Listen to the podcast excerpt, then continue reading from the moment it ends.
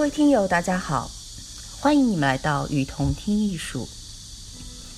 在这里，我们介绍国内外艺术机构、艺术家，分享关于艺术的文章，让你用听的方式，更多的了解艺术。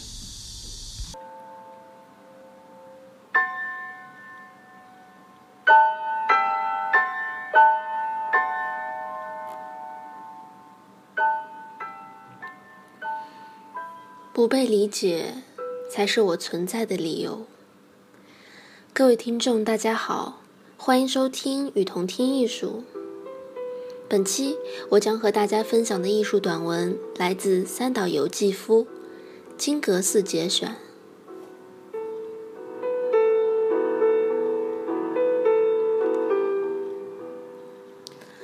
三岛由纪夫，日本小说家、剧作家。记者、电影制作人、电影演员，作为日本战后的文学大师之一，他不仅在日本文坛拥有高度声誉，在西方世界也有崇高的评价，甚至有人称他为日本的海明威。一生著有二十一部长篇小说、八十余篇短篇小说、三十三个剧本，以及大量的散文。其中有十部曾被改编为电影，三十六部被搬上舞台，七部得过各种文学奖项。《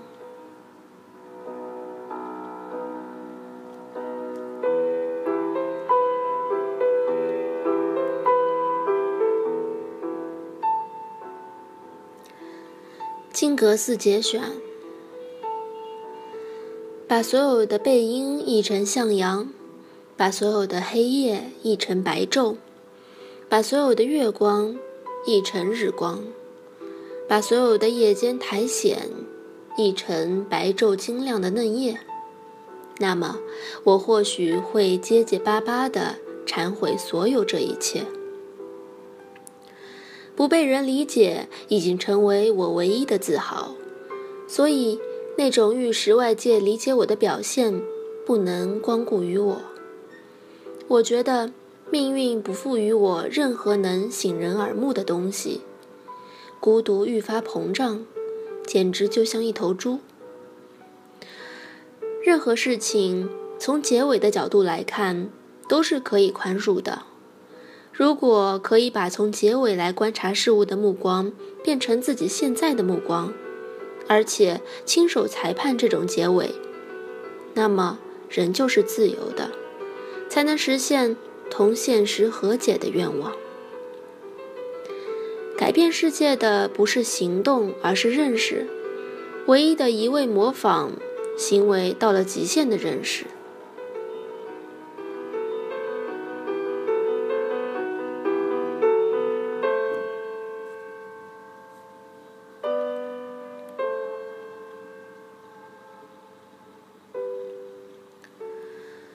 从南禅寺到天门烟的那段距离，飞鸟是越不过去的。然而，就在战争累累死尸的映衬下，我却分明见到了忠于背叛的身影。我们之所以变得低俗而而残暴，是在这样一个瞬间，即一个晴朗的春日午后，在精心修剪的草坪上。望着绿叶率先下来的阳光溪水的瞬间，人之所以会容易毁灭，却浮现出永生的幻觉。金阁寺之美固然不变，却绽透出毁灭的可能。人一生中到底要遭遇多少与人的生存本身不相容的东西？这些东西，比如美，比如爱。比如思想，看似都是最无用的，却往往要主宰我们的意识，一点点蚕食我们的生命力。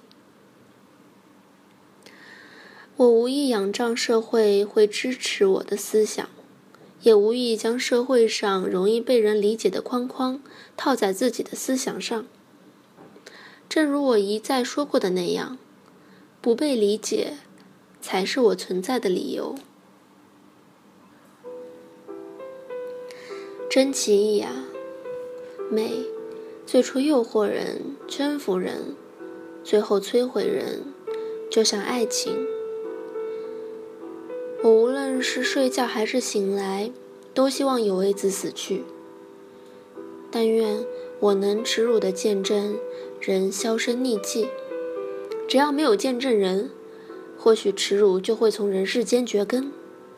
他人都是见证人，尽管如此，只要没有他人，也就不会产生耻辱。我看到了有为子的面影，看到了他直勾勾盯着我的眼，我的嘴。后面存在于他人的世界。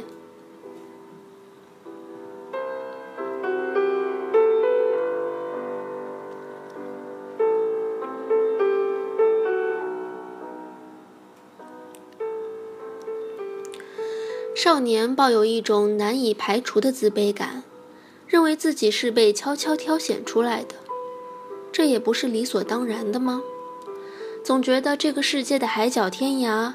存在着自己尚未知晓的使命在等待着。诚然，在我苦苦挣扎的时候，外界的现实似乎也有罢手等待着我的情况。可是，等待着我的现实已经不是新鲜的现实。纵使我费尽功夫，好不容易到达了外界，那里却又总是瞬息万变，完全错了位。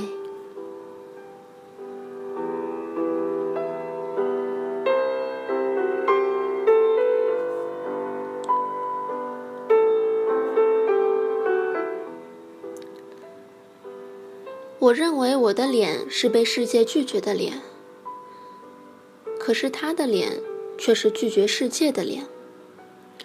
我微微一笑，对某种人来说，像这种无意识的流露出来的无可奈何的笑，好像成了引发亲切感的种子。我就是这样，总是不能对自己的印象细节负责。为什么露出肠子这样凄惨？为什么看见人的内侧就会毛骨悚然，非捂眼睛不可？为什么流血会给人一种冲击？为什么人的内脏这样丑恶？